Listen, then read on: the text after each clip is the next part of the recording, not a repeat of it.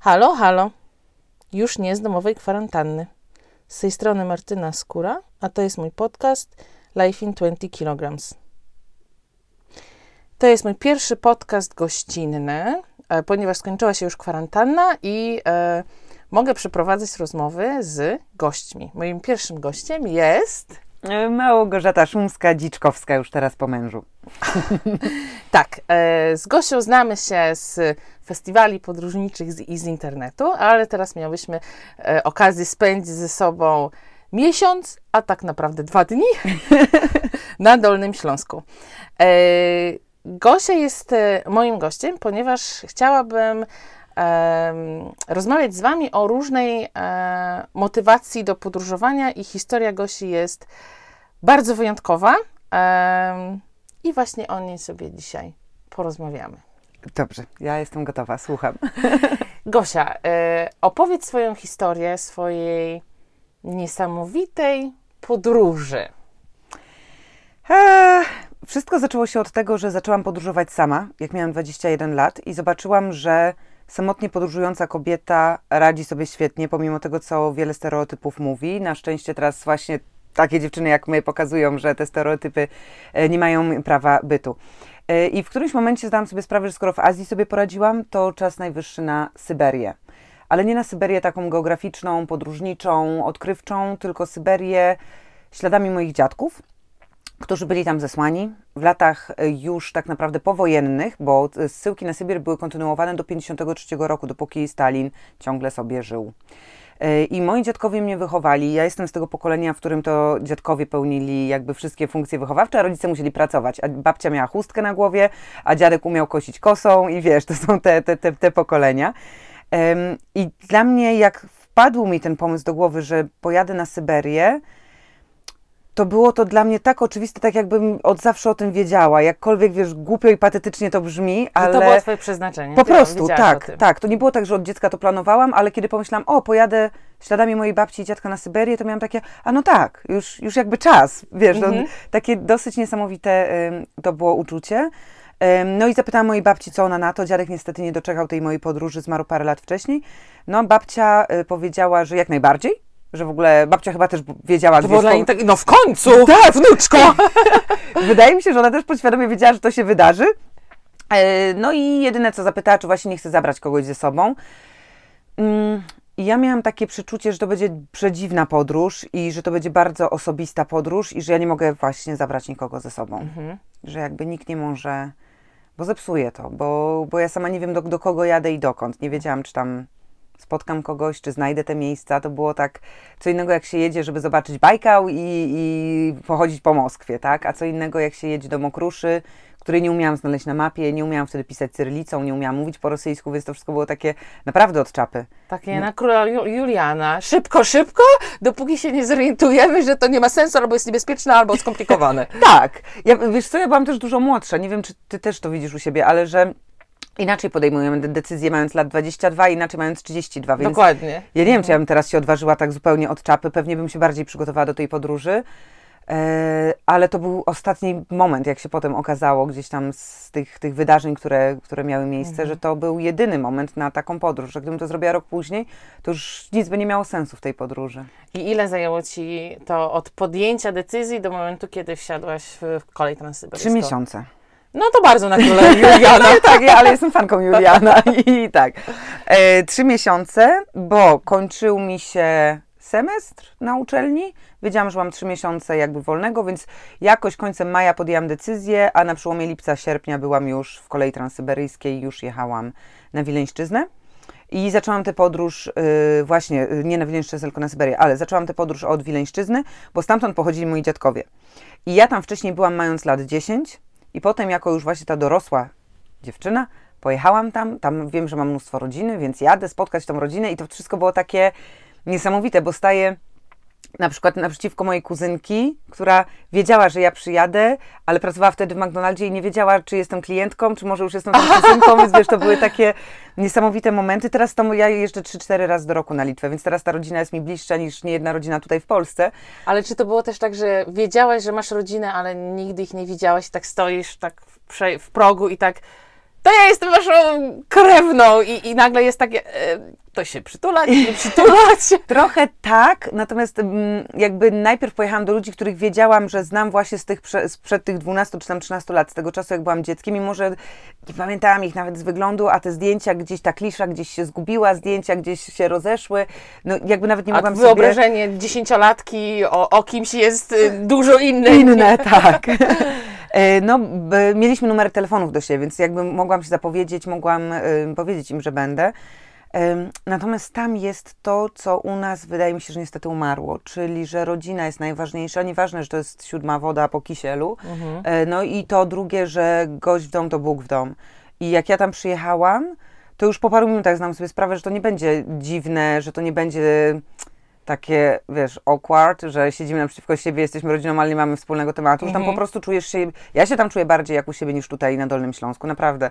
Mąż się ze mnie śmieje właśnie, to ostatnio już Ci mówiłam, że jak przejeżdża się granicę e, z polsko-litewską, to ja mam takie powietrze lepiej pachnie. Jestem w domu. Tak, a mój mąż mówi, to jest to samo powietrze, co metr za nami. W ogóle o co ci chodzi z tą liczbą?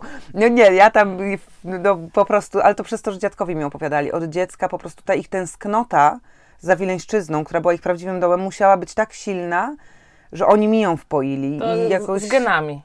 Chyba tak, zresztą ponoć po dziadkach się dziedziczy i lęki, i miłości, i strachy, Tak. no. Więc ja na przykład boję się wojny, mimo że jakby nasze pokolenie nie ma nic wspólnego z wojną, nawet komuny nie pamiętam, a stanu, Stanu wojennego, wojennego, a co dopiero wojny, wojny. A jedyna rzecz, której się boję poza pająkami, to jest wojna. I ja autentycznie jak byłam dzieckiem i leciał samolot tutaj na- nad naszą wsią, co było bardzo rzadko się spotykało, to ja uciekałam do piwnicy i płakałam, że jest wojna, że oni jadą bombardować. W ogóle chore, Chore tak, rodzice, ale, ale dziecko, co ty robisz? nie, rodzice byli w pracy, nie Aha. wiedzieli, a babcia mówi, nie, nie, to tym razem nie, nie bombardują, nie, Nie wojna. babcia, tym razem nie wojna.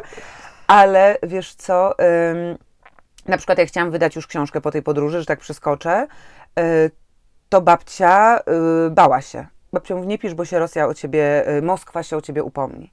Czyli wiesz, Aż po- tak zakorzenione jeżeli lęki i 80 te lat temu ktoś mógł zapukać do Twoich drzwi i powiedzieć, możesz zabrać ze sobą jedną walizkę, którą sama udźwigniesz, masz pół godziny, żeby się spakować i zostawiasz wszystko, to dlaczego teraz to się może nie powtórzyć? No i dobrze wiemy, jakby patrząc na cały glob, że takie rzeczy dalej się gdzieś tam dzieją i, i, i wojny dalej mają miejsce.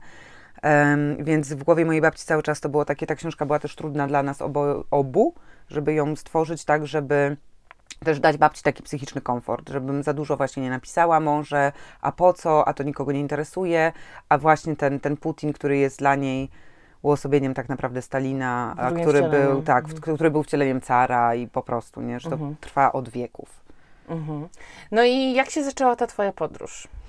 No właśnie ta Wileńszczyzna to była taka be- bezpieczna przystań, to było takie... Preludium. Tak, tak, troszkę, wiesz co, jak, jak wyruszenie, nie wiem, z Hobbitonu, tego takiego, który znasz i który jest taki ci bliski i tak wszyscy cię tam kochają i się tobą zajmują. No i nagle była Moskwa, poleciałam z Wilna do Moskwy samolotem. A czy miałaś też taki właśnie, napomniałaś o tym Hobbitonie, jak ym, Bilbo stał, nie Bilbo, ten Frodo stał i tak nigdy w, ży- w życiu nie stanąłem dalej. Jeden krok. Tak, ten Trochę jeden krok. to się zaczęło już w kolei transsyberyjskiej, że Moskwa była po prostu dużym zagranicznym miastem. Więc jak wcześniej podróżowałam, to bywałam w różnych. Moskwa jest absurdalna i kuriozalna, ale jednak pogadasz z ludźmi po angielsku, Mhm. znajdziesz hostel, pójdziesz do restauracji i wybierzesz coś, poradzisz Nie sobie. zginiesz. Tak, nie zginiesz. Więc Moskwa, tam spędziłam 3-4 dni, poznałam cudownych ludzi, ekstra było. I tym krokiem właśnie, tym frodowskim, y, to było wejście do kolei transsyberyjskiej, zamknęły się drzwi, I tak. pociąg ruszył i mam takie, okej, cztery doby. Już nie wyjdziesz, a jak wyjdziesz, to będziesz gdzieś w czarnym lesie, powiedzmy. E, Nie zawrócisz, nie... m, Bilety się kupuje na parę tygodni wcześniej, więc jakby no, to było niesamowite uczucie. To siedzenie nie mogłam porozmawiać z nikim, bo tam większość, nie spotkałam nikogo w, akurat w moim całym tym wagonie, kto by mówił po angielsku. Ja nie mówiłam po rosyjsku, więc miałam cztery doby, żeby pomyśleć, Szumska, po co ty tam jedziesz? W ogóle dlaczego? Jest tyle pięknych miejsc na świecie, wiesz, jest A tyle... ty się na Syberię A pchasz. ja jadę na Syberię i to nie w jakieś fajne miejsce albo ciekawe turystycznie, Na tylko. trekking. Tak, tak, właśnie. Jakiś, wiesz, Kamczatka, wulkany, wodospady. Nie. Jechałam do krasnojarskiego kraju, do miasta, które się nazywa Krasnojarsk i z Krasnojarska już wysiadałam z kolei transsyberyjskiej, przysiadałam się na taki mniejszy pociąg, w sensie nie gabarytowo, ale jakby y, jeżdżący na krótszych y, Lokalny. już, tak, bardziej lokalny, do Kańska I Kańsk to była ostatnia miejscowość, którą udało mi się na mapie znaleźć, takiej mhm. internetowej. I wiedziałam, że dookoła Kańska będę musiała jeździć i szukać babci wioski. Z czapy zupełnie. Jakby dopóki jeszcze, później było tak, dopóki byłam w pociągu, to już jakby znowu przywykłam, my jesteśmy jak karaluchy, szybko się umiemy, przy, tak, przystosować umiemy. Więc w pociągu już tam po dobie mówię, ok, już znam tą przestrzeń, znam tych moich sąsiadów z, jakby z łóżka obok, już umiałam żyć i nagle wyszłam w tym Krasnojarsku i znowu tak, wiesz, o Jezu, jaki wielki, jaki, jaki obcy, jakie... Jakbyś jak, na księżycu stanęła. Jak, trochę tak. I nagle teraz musisz znaleźć swój y, pociąg, do dobrego pociągu się przesiąść, wszystko tą cyrylicą. Ja zanim przeczytałam cyrylicę, to pociąg nagle ruszył, zanim przeczytałam coś na wagonie, nie tyle to trwało. O, pojechał. O, pojechał, nie zdążyłam. Więc jakby każdy kolejny etap był dla mnie takim dużym pokonywaniem też siebie i takiego lęku i tego właśnie pytania, Odkrywania po, swojej Po co mi to? Tak, tak, to, to ładnie powiedziałaś. Tak.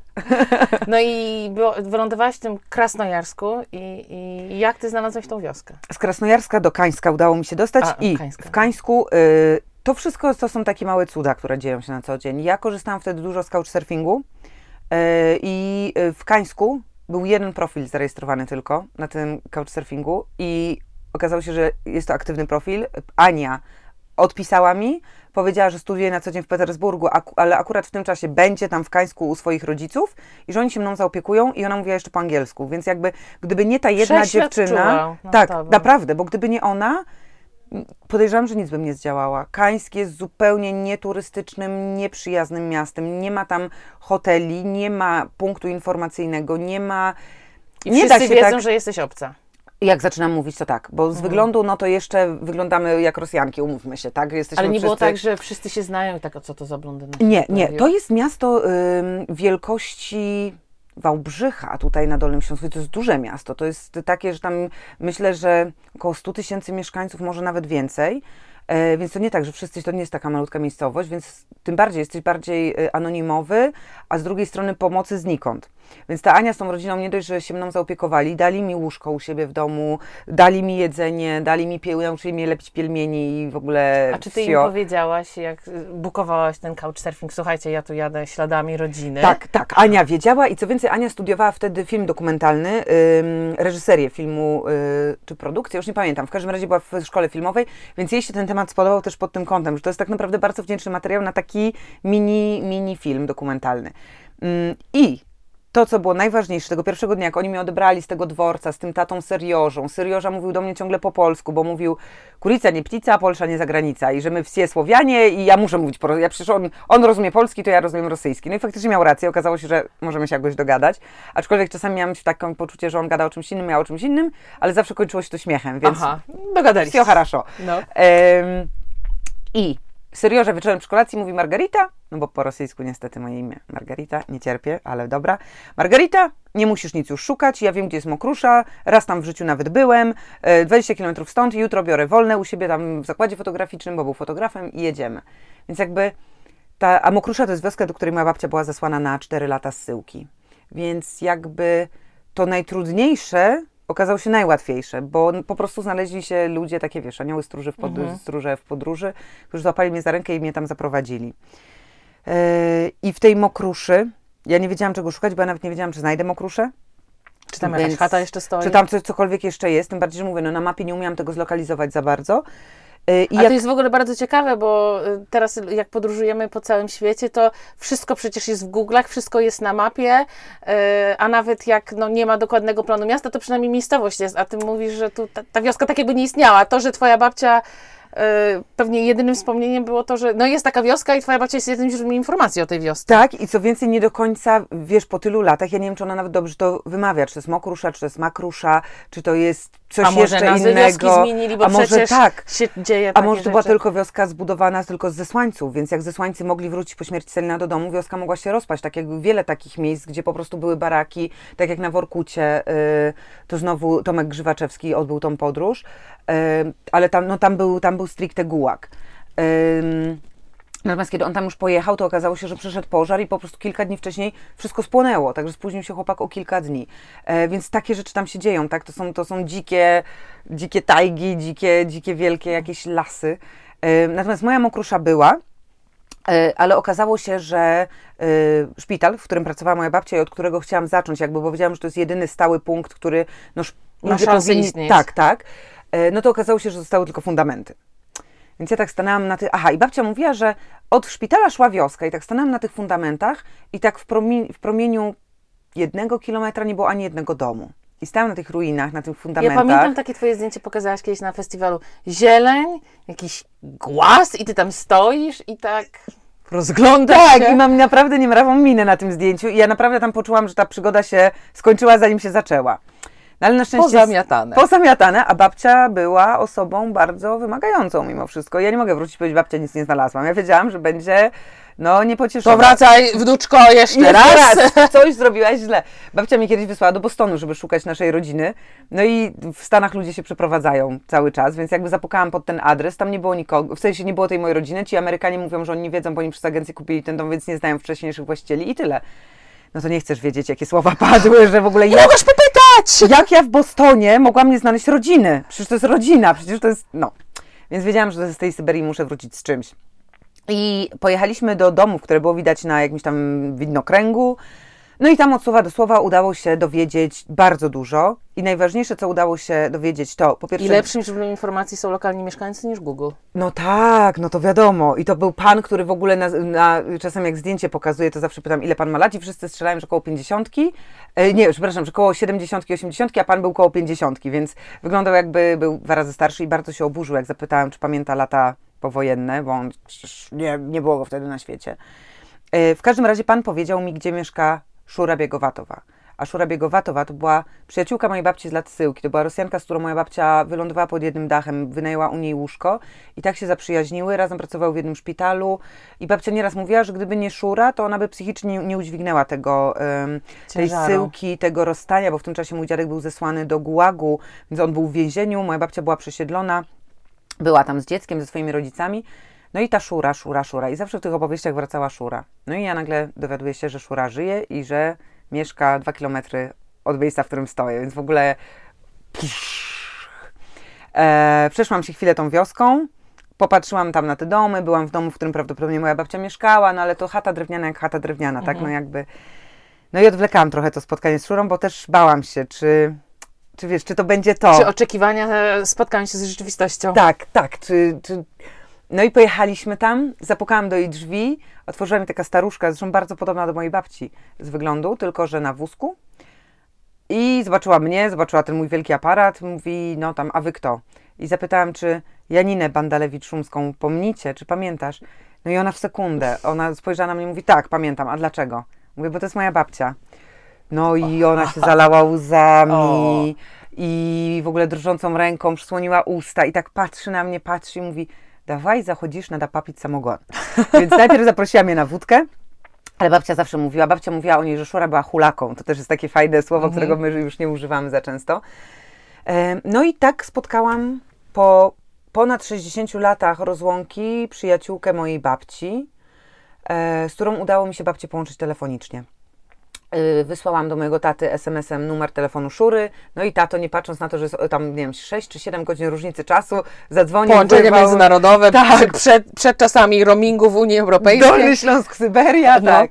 No i zadzwonili do, do Szury. Nie było mnie przy tej rozmowie ani koło Szury, no, ani koło babci, ale tato mówi, że było, no, że było bardzo wzruszająco, że łzy, Lały że tak, że y, pieśni sobie śpiewały. E, ja będę zaraz płakać. Y, że była licytacja, kto ma więcej wnuków, kto ma więcej prawnuków, wiadomo.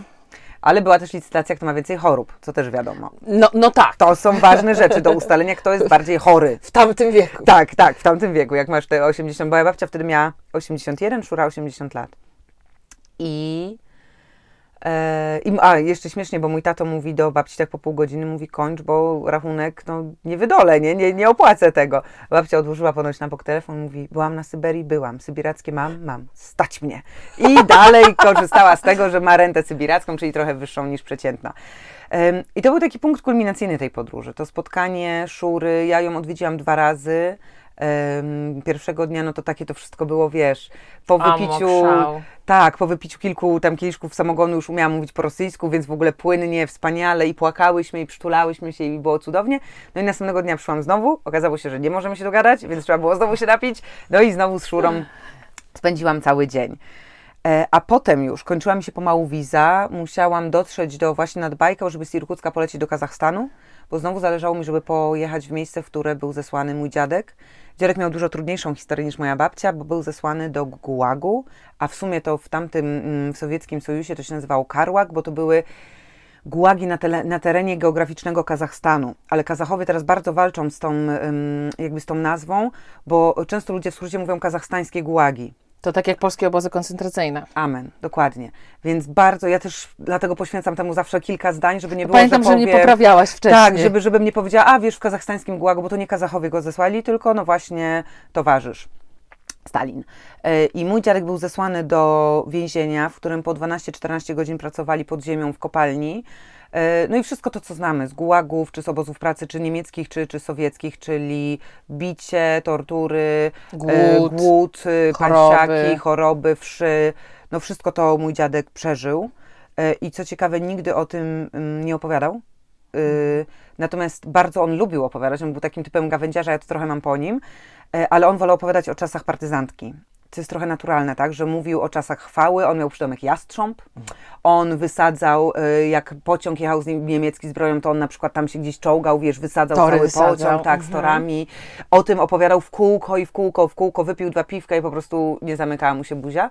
A o Gułagu i jego czasie tam wiem bardzo mało. To musiałam go naprawdę mocno przycisnąć, żeby opowiedział mi tak chociaż zdawkowo, jak to tam było. Dziadek zmarł jak ja miałam 18 lat, więc też jeszcze nie dorosłam do takiego momentu, w którym byłam jeszcze bardziej ciekawa. Ja zawsze byłam ciekawa tych historii, ale teraz jakbym wiem, żebym z nim inaczej porozmawiała niż wtedy będąc nastolatką, więc też wiele rzeczy dziadek zabrał po prostu ze sobą. Ale wiedziałam, że czas w Kazachstanie był dla niego Ciężki. jednym z najgorszych w życiu. Nie najgorszy, co ciekawe, bo on wcześniej jeszcze był właśnie na wspomniany już przeze mnie w Orkucie, gdzie był zesłany tylko po to, żeby być torturowanym i przysłuchiwanym. Więc dwa lata spędził, non-stop się nad nim znęcali w przeróżne sposoby, żeby tylko wydał jakby cały swój oddział ten podwileński. Potem pozwolili mu wrócić do domu po tym czasie, po tych dwóch latach, a potem ponownie był zesłany właśnie już do Kazachstanu, do więzienia. Czyli babcia była na Syberii, a dziadek terytorium Kazachstanu. Tak, tak. No i babcia była przesiedlona. To też jest ta różnica, o której czasami zapominamy, że czasami ludzi po prostu przesiedlano i mówi, mówiono, nie możecie stąd wyjechać, ale możecie znaleźć pracę, możecie tak mieszkać, żyć, wybudować sobie dom, jak was stać. Więc jakby babcia była Jak was stać, czyli w, z tej walizki jednej, co się tak, co jedną, co teraz tak. Buduj dom. szaleć. Więc babcia teoretycznie była wolna, poza tym, że nie mogła wyjechać z danego okręgu, ale tak nikt jej nie bił, nie torturował, nie zmuszał do pracy. Jak chciała, mogła nie pracować i przymierać głodem, a jak chciała, mogła pracować i coś tam e, sobie zarobić. I najpiękniejsze w tej historii jest po pierwsze to, że mój dziadek, jak był zsyłany, to powiedział do mojej babci: Nie czekaj na mnie, ja nigdy nie wrócę. Mój dziad, dziadek dostał wyrok 25 lat ciężkiej pracy w głębi ZSRR. To był jak wyrok. To był, o, to był wyrok śmierci. To wtedy ludzie nie wracali z Syberii. Yy, więc dziadek powiedział, moja babcia była wtedy młodziutka, 19 lat może miała. Powiedział, zacznij nowe życie, tak? Okej, no mieli dziecko roczne, ale dał jej takie pozwolenie, że nawet mogłaby powiedzieć, jestem wdową, tak, mogę na nowo wyjść za mąż. No on ją, on ją rozgrzeszył. A moja babcia, ja na szczęście mam to po niej, była uparta, powiedziała, że dopóki nie będzie miała 100% pewności, że Aktu dziadek... zgonu. Tak, dokładnie, nie dostanie aktu zgonu do ręki, to zawsze będzie czekała. I tak też mu przy, tam krzyknęła, jak on już odchodził, wiesz, zabierali go żołnierze i ona tak tylko krzyknęła przez ten korytarz. Ja zawsze będę na ciebie czekała. I czekała. Po czterech latach bycia osobno na Syberii mogli wysłać dwa listy rocznie do siebie. E, Zmarł Stalin i pozwolili na widzenia i moja babcia pierwszy raz po czterech latach pojechała do tego więzienia, pojechała do tego Kazachstanu, co też dla niej, dla dziewczyny, która skończyła cztery klasy, to było, wiesz, ona pierwszy raz zobaczyła wielbłąda. Ja pamiętam, jak ja byłam dzieckiem, ona opowiadała mi o tym wielbłądzie, to tak, tak jakby UFO zobaczyła, coś, wiesz, albo jednorożca, coś takiego tak nierealnego, że ten wielbłąd, to było pierwszy raz i ostatnio, jak ona widziała wielbłądy. E, albo, że wyciągnęła, e, miała wieprzowinę, bo tam rodzice ubili świnkę, żeby ona miała w tą podróż, ona 10 dni jechała pociągiem do tego Kazachstanu i 10 dni musiała wracać, więc dostała tam jakieś kotlety, no a Kazachowie, y, część z nich jest, są Muzułmanie. muzułmanie. Więc mówi, że gdzieś tam w pociągu wyciągnęła tą, tą wieprzowinę, oni jak to poczuli, to teraz cytuję moją babcię, mówi, wyskoczyli do góry, zrobili la la la la la i wybiegli z krzykiem i ona biedna przez wiele lat jeszcze nie wiedziała dlaczego, no bo jakby nie uczyło się o innych kulturach, ona nie wiedziała czemu ci mężczyźni tak się jej wystraszyli i dopiero tak naprawdę w dorosłym życiu gdzieś tam ją komuś to opowiedziała, ktoś powiedział, no przecież oni jakby nie jedzą tej wieprzowiny, są bardzo jakby, no przeszkadza im to, więc oni po prostu byli oburzeni twoim takim prostackim zachowaniem. Świętokradztwem. Tak, tak. E, więc to w ogóle cała ta podróż babci była też taka wyjątkowa i, i no, niesamowicie była dzielna tak naprawdę. No i to, co najważniejsze, to właśnie weszła do tego więzienia, wpuszczono ją już miała się spotkać ze swoim mężem i jeszcze, to jest taki filmowy moment, jeden z, ze strażników więziennych powiedział jej, że musi pokazać mu palcem, który w szeregu mężczyzna to jest jej mąż. A wszyscy... nam się wydaje, że no przecież rozpoznam swojego męża. Tak, ale... tak, tak. E, ale tam wszyscy wyglądali tak samo. To tak jak patrzymy na zdjęcia właśnie z obozu jakiegoś, ym, czy chociażby z Auschwitz. Wszyscy są łysi, wszyscy mają takie same ciuchy, wszyscy są tak samo chudzi, mają takie same opuchlizny. Policzki. Tak, oni nie wyglądają w ogóle niczym, nie przypominają siebie jako zdrowego, młodego człowieka, tak? Wszyscy, wszyscy wyglądają jakby już byli jedną nogą po tej drugiej stronie.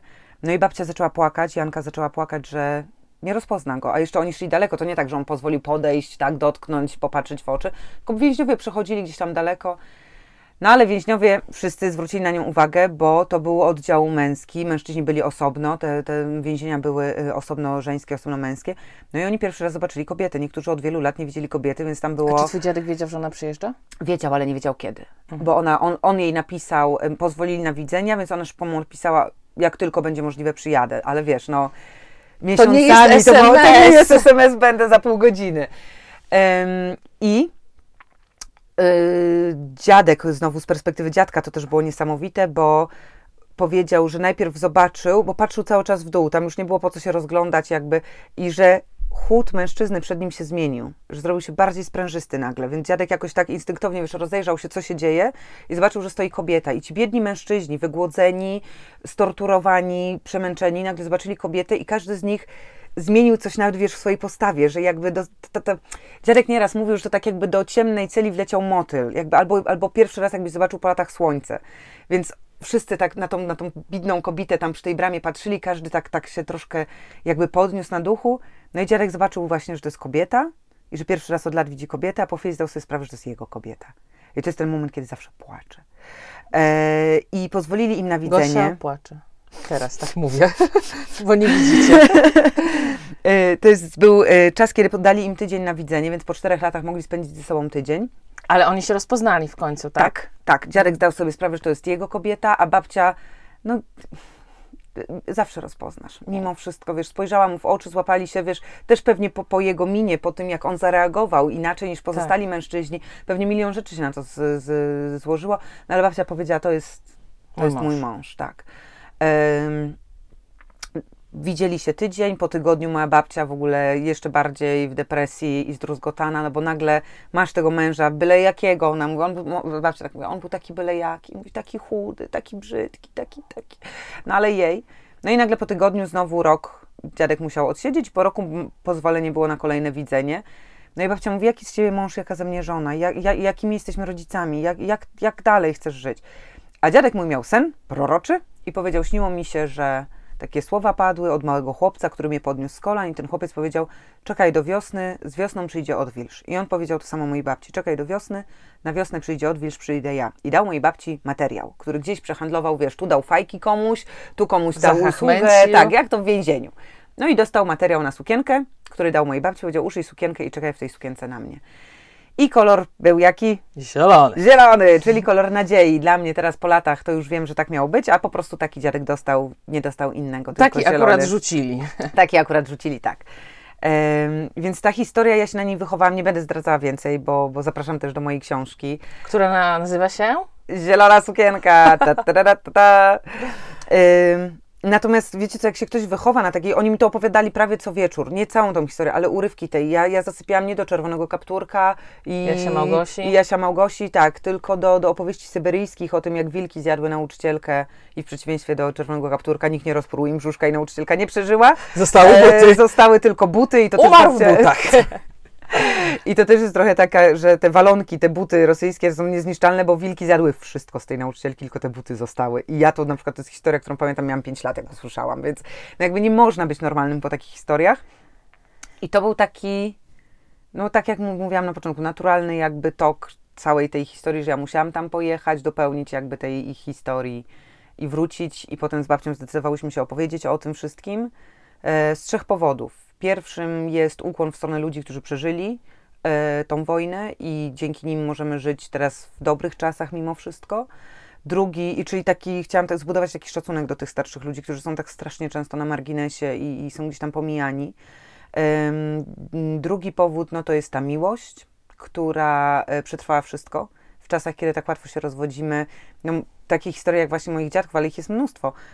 Nic ich nie rozłączyło, Martyna. Oni cztery lata osobno. W międzyczasie wcześniej była wojna, dziadek był partyzantem, znikał na długie tygodnie, babcia sama była w domu, nie wiedziała, czy on wróci z tej schadzki jakiejś tam, tej, tej partyzanckiej, czy nie. Potem jak wrócili, to też nie jest tak, że wiesz, żyli długo i szczęśliwie. Dziadek miał takie traumy, że uciekał w alkohol. Babcia sobie z tym jego alkoholem musiała, wtedy też były takie czasy, że raczej wszyscy mężczyźni pili po pracy, więc to też była, większe było na to przyzwolenie, no ale to wcale nie znaczy, że było jej łatwo. E, zostali, wrócili na Wileńszczyznę, okazało się, że ich dom został... Tam już nic nie ma. Nie ma, nie ma do czego wracać, więc wybrali życie w Polsce, która była Dolnym Śląskiem, który był prawie 1700 lat niemiecki, więc co to za Polska dla nich, gdzie dostali przydział w jakimś niemieckim domu. W każdej chwili mówiono, że Niemcy tu wrócą i odbiorą to, więc oni by w ogóle... Wileńszczyzna była... Tak, tak. Więc to, to nie jest tak, że ci ludzie potem żyli długo i szczęśliwie, e, aczkolwiek at the end of the day, jak spojrzę na ich życie, na to, jak się rozstali, jak, jak przeżyła babcia bardzo śmierć mojego dziadka, mimo tego, że na koniec już tylko do siebie, wiesz, tam da, da, da, da, dziamdziali i mhm. czemu nie zgasiłaś światła, ty miałeś zgasić, to ty wstawaj z łóżka i wiesz, ale do końca spali razem w łóżku, to też jest ekstra. Um, no to właśnie ta miłość taka, która... Jest no dla ciebie też wzorem. Jest. Mój mąż wie o tym i godzi się z tym, że ja powiedziałam, stary, nie ma rozwodu, nie? Co, co ty nawywijasz, co ja nawywijam, musimy się z tym zmierzyć, bo no bo jak przysięgasz, to przysięgasz, no inaczej nie przysięgaj, tak? To nie bierz ślubu, żyj w konkubinacie i to jakoś dla mnie, z całym szacunkiem do konkubinatów i do, które są okropnym słowem, do wszystkich związków takich partnerskich, uważam, że jednak jak zdecydujesz się, żeby przysięgać, to już jest jeszcze dla, dla mnie przynajmniej takie 100%, 100% bardziej, że nie można się z tego już wycofać. Trzeba zawsze walczyć. To takie drugie przesłanie tej naszej historii. I trzeci powód? Nie pamiętam. A! Budowanie mostów między pokoleniami. Dużo osób dzięki książce y, sięgnęło też do opowieści swoich dziadków, a jak nie mieli możliwości, to nasi rodzice żyli w czasach, których my też nie ogarniamy umysłem, tak? Komuna to jest w ogóle jeszcze inna... Abstrakcyjne historie z misia. Tak, na przykład. Więc to jest y, jakby zupełnie inny tom tej opowieści o, o byciu Polakiem i myślę, że też fajnie byłoby pogadać z rodzicami halo, jak to było, nie? I, I to jest takie ważne, bo wydaje mi się, że bardziej docenimy wtedy czasy, w których my teraz żyjemy, pomimo, że bywa różnie w naszych czasach również, dobrze o tym wiemy, mhm. e, to myślę, że warto. No i tak właśnie z podróży przyszłyśmy na prawie politykę. Tak, trzeba tak. uważać. Ale rozmawiałyśmy o motywacji do podróżowania i wiele osób ma różne motywacje, a twoja jest no dość nietypowa powiedziała, bo śladami rodziny, no to właśnie tak jak mówisz, że my nawet nie ogarniamy tego, w czym żyli nasi, nasi rodzice, już nie mówiąc o, o dziadkach i w takiej burzliwej historii. U mnie część historii rodziny jest nie do prześledzenia, bo było to na ścianie wschodniej. Mhm żadnej dokumentacji nikt nie prowadził. Mhm. Nawet jak było w kościołach y, tam list daty chrztów i tak dalej, no to ten kościół spłonął, albo przyszli Sowieci czy tam inne ustroje i stwierdzili, że nie, my cię od religii odcinamy. Mhm. Także wiele osób nie ma takiej możliwości, a ty jednak bardzo dużo wysiłku to w to włożyłaś. Ja na początku to traktowałam w kategoriach przygody też, bo ja bardzo lubię podróżować sensem. Podróżuję też bez sensu, oczywiście, i to są po prostu moje wakacje i wyjeżdżam, nie wiem, na miesiąc zwiedzić Japonię z moim mężem, czy spędzamy czas na Filipinach, czy no, dużo przed pandemią podróżowaliśmy, ale jak i to są wyjazdy dla mnie stricte wakacyjne. Nieważne jak piękne, jak fajne i to w ogóle nie znaczy, że któreś są lepsze, któreś gorsze, bo mhm. bycie turystą jest też piękne. I, bycie... I czasami też tego potrzebujemy, żeby tak. jechać gdzieś bez sensu. Jechać bez sensu, tak, i odpocząć i doświadczać po prostu pięknego świata. A raz na jakiś czas lubię zrobić sobie taki projekt w głowie i zrobić podróż, która ma inny wymiar niż zwiedzanie i doświadczanie właśnie to przez jedzenie, przez spotykanie ludzi. I to była moja taka główna, pierwsza podróż, która mi pokazała, że okej, okay, to nie chodzi o to, żeby zobaczyć właśnie główne miejsca Syberii, tylko o to, żeby doświadczyć czegoś takiego wyjątkowego. I potem pomyślałam, po tej podróży już mia, miałam przeczucie, że już nigdzie, nigdy nie wyjadę. Że ona była tak głęboka dla mnie i tak zmieniła mnie, mój światopogląd, moje myślenie o moich korzeniach. Ona mi pozwoliła pogodzić się z rzeczami, które były wcześniej dla mnie trochę kompleksem może, trochę lękiem, bo jakby było dużo czasu na przetrawienie, kim jestem. No, to tak bardzo dużo mi pokładało w głowie. Wątpię, żebym była w tym miejscu, w którym jestem w moim życiu, a jestem dla siebie dobrym miejscu. Dobrze mi jest ze sobą tutaj. Um, I nagle pół roku później, po powrocie, drugi raz byłam na Syberii, bo niestety Szura zmarła po roku, więc moja babcia powiedziała, jedź na Syberię, połóż kwiaty na grobie. Mówię, babcia, nikt nie jeździ na Syberię, kłaść kwiaty na grobie, ale okazało się, że jeździ, ja, ja jeżdżę. Babcia mi kupiła bilety, bo przecież ma sybirackie, więc ją stać. Stać ją. E, no a ja pojechałam na trzy dni, czy tam na cztery na Syberię, tylko po to, żeby pożegnać się z Szurą i zamknąć się. I już nie koleją. I już tak, nasz, no nie, nie dałabym rady, już do Krasnojarska samolotem. Zmiękły, I potem mówię, dobra, skończyła się przygoda syberyjska, trzeba zacząć e, dorosłe życie w Polsce, koniec podróżowania, bo już nic nie ma sensu przecież. E, a potem przez Filipiny przyszedł największy w historii ludzkości tajfun, który uderzył w zamieszkały ląd, bo to jest ważne, bo bywają większe tajfuny, ale um, często mijają ten ląd. No i poczułam znowu takie, że okej, okay, jadę na Filipiny. Z sensem. Z sensem takim dla mnie, bo mówię, nie chcę, żeby to brzmiało tak, że inni jeżdżą bez sensu, bo każda... Ale każda, dla Ciebie to tak, był sens. Że ja na tych Filipinach spędziłam, pojechałam na trzy tygodnie, spędziłam pół roku. E, nie widziałam nic prawie.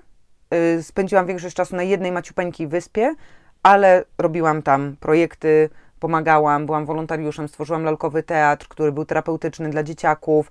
Jakby to, ten, to, ta, ten Bantajan stał się dla mnie domem. I znowu sobie pokazam, ok, czyli nie muszę jeździć zawsze śladami dziadków, żeby był sens, tylko że po prostu raz na jakiś czas życie ci samo daje taką do wykorzystania um, możliwość. I jaki był owoc tej podróży na Filipiny? Druga książka. Druga książka pod tytułem Twarzy Tajfunu, w której staram się pokazać znowu jakąś tam mam takie poczucie misji, że, tak, żeby pokazać Polakom, jak można być szczęśliwym nie mając nic, bo ci ludzie na Filipinach po prostu zmiażdżyli mnie byciem pogodzonym tak z losem. I wydaje mi się, że to znowu, mimo wszystko, jest podobne do historii moich dziadków, którzy, kiedy raz ktoś ci mówi, yy, zostawiasz wszystko, nie możesz się przywiązywać do rzeczy, to zdajesz sobie sprawę, że to, czym się otaczamy, nie ma dla ciebie znaczenia. Na Filipinach ludzie, tam tajfun przychodzi kilkanaście razy do roku. To zresztą ty dobrze wiesz, bo, bo też podróżujesz po takich egzotycznych krajach. Więc oni, oni nie mogą się przywiązywać do bluzki, do, do mebli, bo Stołu może... i ściany w domu. Tak, i, i, i nawet do ściany w domu, tak. Bo przyjdzie mhm. tajfun i im to zabierze i on może przyjść cztery razy do roku, więc I jakby... może przyjść jutro. I może przyjść tak i nie jesteś na to gotów, ale możesz być gotów psychicznie i no, nie masz domu, to nie masz domu, a jaka balaka i w ogóle sąsiad ma świnie, to idziemy, robimy wszyscy grilla i się świetnie przy tej świni tam na, napychamy brzuszki, jutro może będziemy głodni, więc jakby trzeba się cieszyć tym dniem dzisiejszym. I to jest piękna filozofia i w tej książce opowiadam historię ludzi, których spotkałam, ale staram się z każdego z nich wyciągnąć jakby czym jest to szczęście. I ono nie wynika z tego, w jakim miejscu w życiu jesteś, ono wynika z tego, że człowiek urodził się po to, żeby być szczęśliwym.